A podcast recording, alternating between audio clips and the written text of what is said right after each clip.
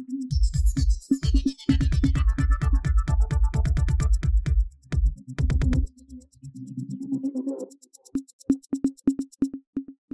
இது news focus Tamil.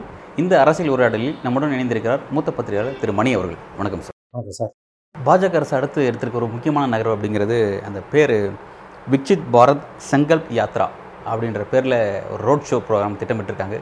கிட்டத்தட்ட இந்தியாவில் இருக்கிற அனைத்து மாவட்டங்களும் கிராமங்கள் முதற்கொண்டு பிரதமர் நரேந்திர மோடியுடைய இந்த ஒன்பது ஆண்டு கால சாதனைகளை விளக்க விளக்குவதற்காக மூத்த ஐஏஎஸ் அதிகாரிகள் கொண்ட குழுவெலாம் நியமித்து ஒரு அரசியல் முன்னெடுத்திருக்காங்க. இந்த விஷயத்தை எப்படி பார்க்குறீங்க? இதில் அரசியல் இது வந்து அரசியல் பயணங்க. இதில் ஐஏஎஸ் அதிகாரிகள் ஈடுபடுவது என்பது தவறு. ஒருபோதும் அதை அனுமதிக்க முடியாது. இது ஏற்கனவே ஐஏஎஸ் அதிகாரிகள் ஓய்வு பெற்ற அதிகாரிகள் நிரம்ப பேர் வந்து இதில் கருத்து தெரிவித்து விட்டார்கள். இது அரசியலமைப்பு சாசனத்துக்கு எதிரானது என்று சொல்லிவிட்டார்கள். பாஜக அரசின் ஒன்பது ஆண்டு கால சாதனைகளை விளக்கி இந்தியா முழுவதிலும் இருக்கக்கூடிய எழுநூற்றி ஐம்பதுக்கும் மேற்பட்ட மாவட்டங்களில் பாஜக ரத யாத்திரையை நடத்துவதில் எந்த ஆட்சேபனையும் கிடையாது. ஆனால் ஐஏஎஸ் அதிகாரிகளை துணை கழித்து அவர்கள் வந்து இதில் உறுதுணையாக இருக்க வேண்டும் என்பது வந்து மிக மிக மிக அயோக்கியத்தனமான அரசினம் சாசனத்துக்கு எதிரான ஒரு முயற்சி. பல மாநில அரசுகள் இதை அனுமதிக்காது. உச்சநீதிமன்றத்துக்கும் யாராவது கண்டிப்பாக இந்த வழக்கை கொண்டு போவார்கள். இப்போ தமிழ்நாட்டில் வந்து மத்திய அரசாங்கத்தோட செயல் திட்டத்தை ஒரு மத்திய அரசு அலுவலரோட முன்பு எடுத்துகிட்டு போகிறேன்னா அதில் பிஜேபிக்காரன் ஃபுல்லாக கலந்துப்பான். எப்படி அதை அனுமதிக்க முடியும்? அவன் கட்சி ஷோவாக நடத்துவான் அதை. இன்னொன்றுங்க ஐஏஎஸ் அதிகாரிகளோட வேலை என்பது திட்டங்களை தீட்டுவது தான் திட்டங்களுக்கு வந்து அட்வர்டைஸ்மெண்ட் தேடி தர்றது கிடையாது. அது பொலிட்டிக்கல் லீடர்ஷிப் பண்ண வேண்டியது. இதை பிஜேபி பண்ணுதுன்னா பிரச்சனை கிடையாதுங்க. அவங்க எழுநூத்தம்பது கிர வில்லேஜ்லையும் போய் வந்து மோடி கவர்மெண்டோட சாதனைகளை சொல்லட்டும். ஐஏஎஸ் அதிகாரிகளை இதற்கு அழைப்பது என்பது ஏற்றுக்கொள்ள முடியாதது. இது கண்டிப்பாக இந்த விவகாரம் உச்சநீதிமன்றம் வரைக்கும் போகும். தேர்தல் கமிஷன் தேர்தல் கமிஷன் ஆல்ரெடி போயிருச்சு. அஹ் குறிப்பா ரெண்டு முறை லெட்டர் எழுதியிருக்காரு. மூத்த முன்னாள் இந்திய அரசினுடைய செக்ரட்டரி சர்மா அவர்களை வந்து லெட்டர் எழுதியிருக்காரு. ரெண்டு முறை லெட்டர் எழுதியிருக்காரு. பட் லெட்டருக்கு என்ன என்ன ரிப்ளையும் வரல. அவரும் ஒயருக்கு ஒரு இது சம்மந்தமா ஒரு விரிவான நேர்காணல் கொடுத்திருந்தாரு. ரொம்ப கண்டிக்கத்தக்க ஒரு செயல். இரண்டு சட்டத்தை விதிமீறுது அப்படிங்கிற ஒரு விஷயமா இருக்கு. ஐந்து மாநில தேர்தல் நடக்குது. அந்த தேர்தலுடைய நடத்தை விதிமுறையை இது மீறுதுங்கிறத குறிப்பிடுறாரு. இன்னொன்று சிவில் சர்வீஸ் குடிமைப் பணிகளுக்கான தனி சட்டம் இருக்கு. அந்த சட்டத்தை இது மீறுது. ஏன்னா அவங்கள அவங்களே டிஸ்டர்ப் பண்ணுது. அப்படின்ற மாதிரி விஷயத்தை குறிப்பிட்டிருக்காரு. எப்படி பாக்குறீங்க? உண்மை. உண்மைதான் அது. சிவில் சர்வீஸோடைய சட்டங்களையும் மீறுது. ரெண்டாவது வந்து ஐந்து மாநில தேர்தல் ஏற்கனவே நடந்திருக்கும் போது மத்திய அரசின் சாதனைகளை விளக்கி எப்படி இவன் போவான்? எப்படி போவாங்க? என்ன அயோக்கியத்தனம் இது? சுடுகாடாக இந்தியாவை மாற்றிக்கொண்டிருக்கிறது பாஜக. முதுகெலும்பு இருந்தால் அந்த ஐஏஎஸ் ஆஃபீஸர்ஸ் நிமிர்ந்து நிற்கணும் அவங்க இன்னைக்கு அஞ்சு கிடக்கிறார்கள். ஆனால் இன்றைக்கு இவர்கள் அதற்கு அடிப்பணிந்தால் நாளைக்கு நிரந்தரமாக இவர்கள் ஆட்சியாளர்களின் காலில் உட்கார வேண்டிய சூழல் வரும். அது ஐஏஎஸ் அதிகாரிகள் வெளிப்படையாக இந்த அரசுக்கு எதிராக குரல் கொடுக்க முன்வர வேண்டும். ஏன்னா இது சட்டத்துக்கு விரோதமானது. நான் இப்பயும் சொல்றேன் இதை பிஜேபி செய்யுதுன்னா எந்த பிரச்சனையும் இல்லை. ரத ரத யாத்திரையை எடுத்துகிட்டு போய் மோடி அரசின் சாதனைகளை பிஜேபி காரியகர்த்தாக்கள் பிஜேபி எம்எல்ஏ பின்ஸ் பண்ணாங்கன்னா எந்த பிரச்சனையும் கிடையாது. ஐஏஎஸ் ஆஃபீஸர்ஸ் இதில் ஈடுபடுத்துவதை ஒருபோதும் அனுமதிக்க முடியாது. இதை இந்த ஐஏஎஸ் ஆஃபீஸர்ஸ் இன்னைக்கு செஞ்சாங்கன்னா நாளைக்கு அவங்க தலையிலேயே அது விடியும். இன்னொன்று அந்தந்த மாநில அரசுகள் வந்து இதை அனுமதிக்க மாட்டாங்க. எழுதி வச்சுக்கோங்க அவங்க தடை பண்ணுவாங்க. நீ ஒரு ஐஏஎஸ் ஆஃபீஸரை கூட்டின்னு வந்துட்டு சொத்த பிஜேபி காரனை கூட வச்சுக்கிட்டு ரத யாத்திரை போனீங்கன்னா அவங்க சென்ட்ரல் மாநில அரசுகள் என்ன வாயில் லாலிபாப் வச்சுட்டு இருப்பாங்களா? முதல்ல இது வந்து மாநில சுயாட்சிக்கு எதிரானது ஸ்டேட் அட்டானமிக்கு எதிரானது. ஏன்னா மத்திய அரசு திட்டம் மாநில அரசு திட்டம்லாம் ஒன்றுமே கிடையாது. எல்லாம் மக்களின் திட்டம் தான் ஒவ்வொரு பா ரூபாயும் நீங்களும் நானும் கட்டுற வரியிலேருந்து தான் போகுது. இன்னொன்று மத்திய அரசோட எந்த திட்டத்தையும் மாநில அரசுகளோட உதவிகள் இல்லாமல் நிறைவேற்றவே முடியாது. இது அப்போ தனியாக மாதிரி மத்திய அரசின் திட்டம்னு எதை வச்சு நீ கிளைம் பண்ணுவ? புரியுதுங்களா நான் சொல்கிறது மத்திய அரசின் திட்டங்கள் எதை வச்சு கிளைம் பண்ணுவீங்க? அப்புறம் அதிகாரிகள் வந்து அவங்க வந்து இப்போ ஸ்டேட் கேடர் சென்ட்ரல் கேடர்னு இருப்பான். நீ ஒரு அதிகாரியை கொண்டு வந்து எப்படி இந்த தேர்தல் பிரச்சனை இது தேர்தல் பிரச்சாரம். சரி, நான் கேட்குறேன் திராவிட முன்னேற்ற கழகம் இந்த ரெண்டரை இருபத்தி நாலு பார்லிமெண்ட் எலெக்ஷன் அப்போ மூன்று ஆண்டுகள் எங்களுடைய சாதனை இதுன்னு சொல்லிட்டு இதே மாதிரி அவங்க ஒரு டோசியர் கொடுத்து மாநில அதிகாரிகள் தமிழ்நாடு அரசு ஊழியர்கள் அனைவரும் முப்பத்தேழு மாவட்டத்திலே நாங்கள் ஊர்வலம் நடத்த போகிறோம் அந்தந்த மாவட்ட அதிகாரிகள் கலெக்டர்ஸ் தான் அதுக்கு முன்னின்று போகணும் அப்படின்னு சொன்னா பிஜேபி வாய் மூடின்னு சும்மா இருக்குமா? நவத்வாரங்களையும் அவங்க வந்து அண்ணாமலை என்ன மாட்டாங்க. திமுக அரசுடைய பிரச்சாரத்தை செய்தி தொடர்புத்துறை செய்யுது. அதுவே கண்டிக்கத்தக்கதுன்னு அவர் பேசுறாரு. சொன்னார் இல்லைங்க அண்ணாமலை. இப்போ என்னங்க பண்ண போறாரு? இப்போ என்ன பண்ண போறாரு? வெளிப்படையா மோடி எழுநூத்தி இந்தியாவில் இருக்கக்கூடிய எழுநூத்தி ஐம்பது மாவட்டத்திலையும் நாங்க வந்து ரத யாத்திரை நடத்துவோன்றாரு. அரசு அதிகாரிகள் வந்து பிரச்சாரத்தை மேற்கொள்வாங்க ஹைலைட் பண்ணுவாங்க மத்திய அரசு மோடி அரசு சாதனைகள் என்றாரு. இதற்கு என்ன பதில் சொல்ல போகிறார் அண்ணாமலை? இந்த எலெக்ஷன்ல ஐந்து மாநில எலெக்ஷன்ல பதினெட்டு எம்பிக்கள் நாலு அமைச்சர்கள் போட்டிடுறாங்க. அமைச்சர்கள் போட்டிடும்போது அந்த துறை செக்ரட்டரிஸும் அதில் பங்கெடுக்க வேண்டியது இருக்கும். அப்போ அவங்க எப்படி பாஜக பிரபகண்டா பண்ணுவாங்களா அல்லது அவங்களோட வேலைகளை பார்ப்பாங்களா? எப்படி? தெரியல. அவங்க என்ன பண்ண போகிறாங்கன்னு தெரியல. இது நல்ல கேள்வி. தெரியல. அவங்க என்ன பண்ண போகிறாங்க ஏன்னா இது வந்து பேரழிவை நோக்கி இந்திய ஜனநாயகம் சென்று கொண்டிருக்கிறது. நினச்சே பார்க்க முடியாது அட்டுழியங்க மத்திய அரசின் சாதனைகளை ஐஏஎஸ் ஆஃபீஸர்ஸ் போய் சொல்லுமா? ஏன் சொல்லணும்? உன் கட்சி எதுக்கு இருக்குது?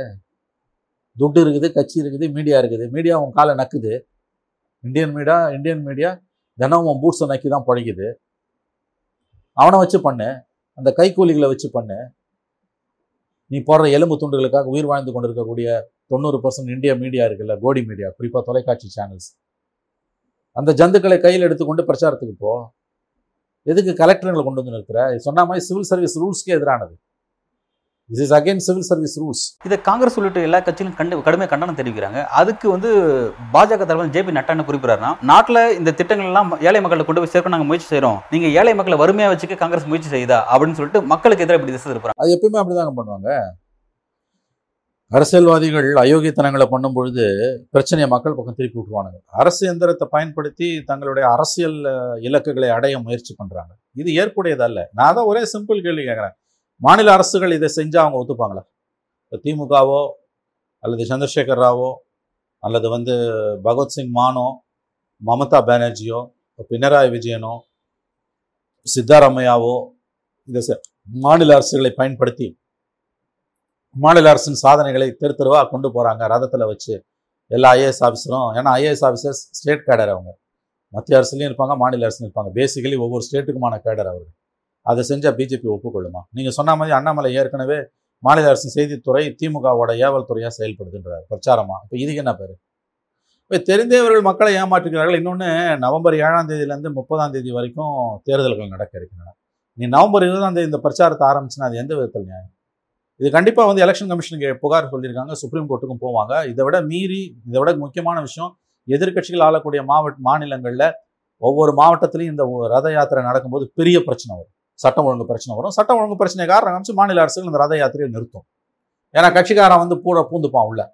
அப்போ திமுக காரன் வருவான் அங்கே மம்தா பானர்ஜி ஆளுங்க வருவாங்க அங்கே கேசிஆரோட ஆளுங்க வருவாங்க கட்சிக்காரர்கள் வருவாங்க. ஆகவே இது வந்து சட்டம் ஒழுங்கு பிரச்சனையை ஏற்படுத்தும். ஐந்து மாநில தேர்தல் விஷயம் வருது அப்படிங்கிறதுக்காக வந்து இந்த நிர்வாகத்தில் எங்களை கைவிட முடியாதுன்னு சொல்லிட்டு இது ஒவ்வொரு ஆண்டும் அவங்க செய்யக்கூடிய. அயோக்கியத்தனமான வார்த்தைங்க. அதாவது எக்ஸிஸ்டிங் ஸ்கீம்ஸ் கண்டினியூ ஆகலாம். அதை யாரும் தடுக்கல. இப்போ மதிய உணவு திட்டம் இருக்குது. பெண்களுக்கான உரிமை தொகை இருக்குது. அல்லது வந்து பேறுகால பெண்களுக்கான சலுகைகள் இருக்கின்றன. இந்த மாதிரி வந்து எக்ஸிஸ்டிங் ஸ்கீம்ஸை வந்து கைவிடுங்கன்னு யாருமே சொல்லலை. புதுசாக எதையும் நீ பண்ணாதன்னு தான் நம்ம சொல்கிறோம் ஆனால் புதுசாக இவன் ஒவ்வொரு தடவையும் பண்ணுவான். இந்த நவம்பர் இருபதுலேருந்து ஜனவரி வரைக்கும் மோடி என்ன செஞ்சு கீழ்ச்சாருன்னு கொண்டு போய் வைக்கக்கூடிய பிரச்சாரம் என்பது ஒரு புது ஸ்கீம் முதல்ல அது அந்த அதுக்கு வந்து அதிகாரிகளை பயன்படுத்தலாமா இல்லையா என்பது முதல் பிரச்சனை. இன்னொரு பிரச்சனை என்னென்னா நீ வந்து மாடல் கோட் ஆஃப் கான்டக்ட் இருக்கும்போது இதை எப்படா செய்வேன்றது? எனக்கு அதை பற்றி கவலை இல்லைன்றது என்ன? அயோக்கியத்தனமான வாதம் ஐ திங்க் இது எலெக்ஷன் கமிஷனுக்கு போவோம்.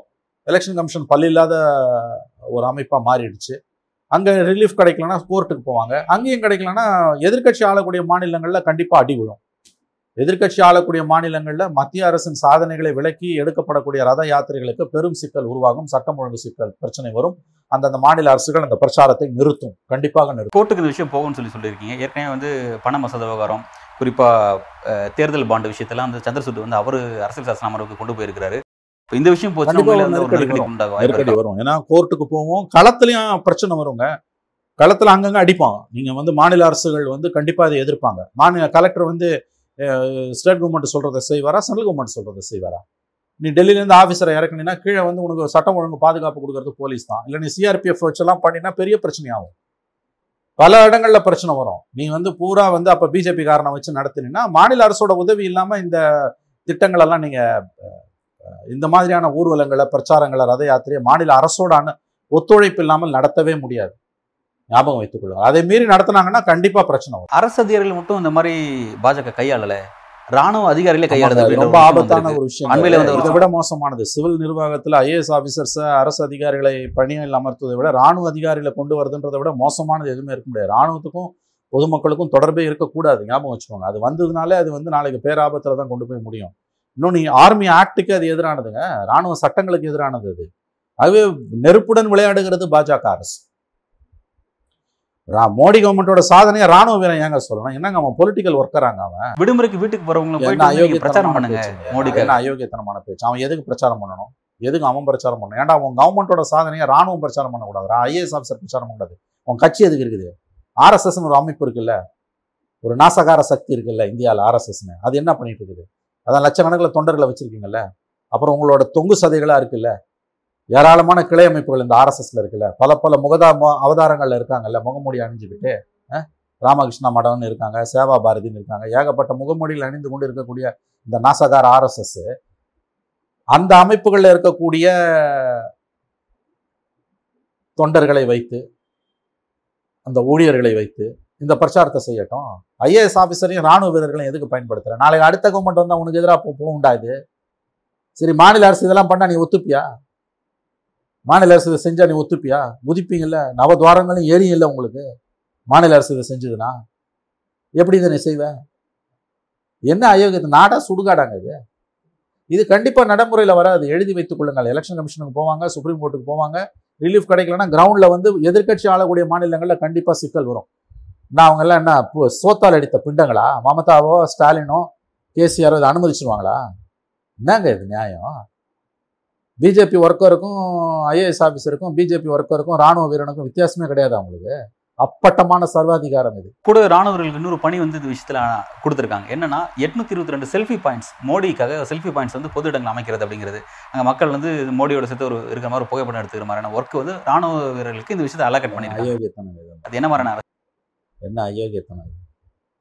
சர்வாதிகாரத்தை நோக்கி நாடு செல்லுகிறது. ராணுவ வீரனோட வேலை செல்ஃபி எடுத்து போடுறதா?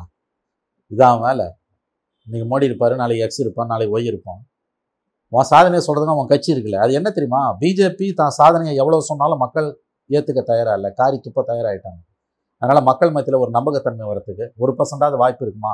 ஐஏஎஸ் ஆஃபீஸர்ஸையும் ராணுவ வீரர்களையும் பயன்படுத்தினாங்க பெரிய ஆபத்தில் தான் இது முடியும். இருபத்தி நாலில் தோற்கடிக்கப்பட்டு பாஜக வீட்டுக்கு அனுப்பப்படுவது உறுதி. அந்த தோல்வி பயத்தில் தான் அவர்கள் இன்று இவ்வளவு அட்டூழியத்தில் செய்து கொண்டிருக்கிறார் பல்வேறு கேள்வி ரொம்ப விரிவாக ஆழமாகவும் உங்களோட கருத்தில் வழங்கிருக்கீங்க சார். மிக்க நன்றி. நன்றி நன்றி சார் நன்றி.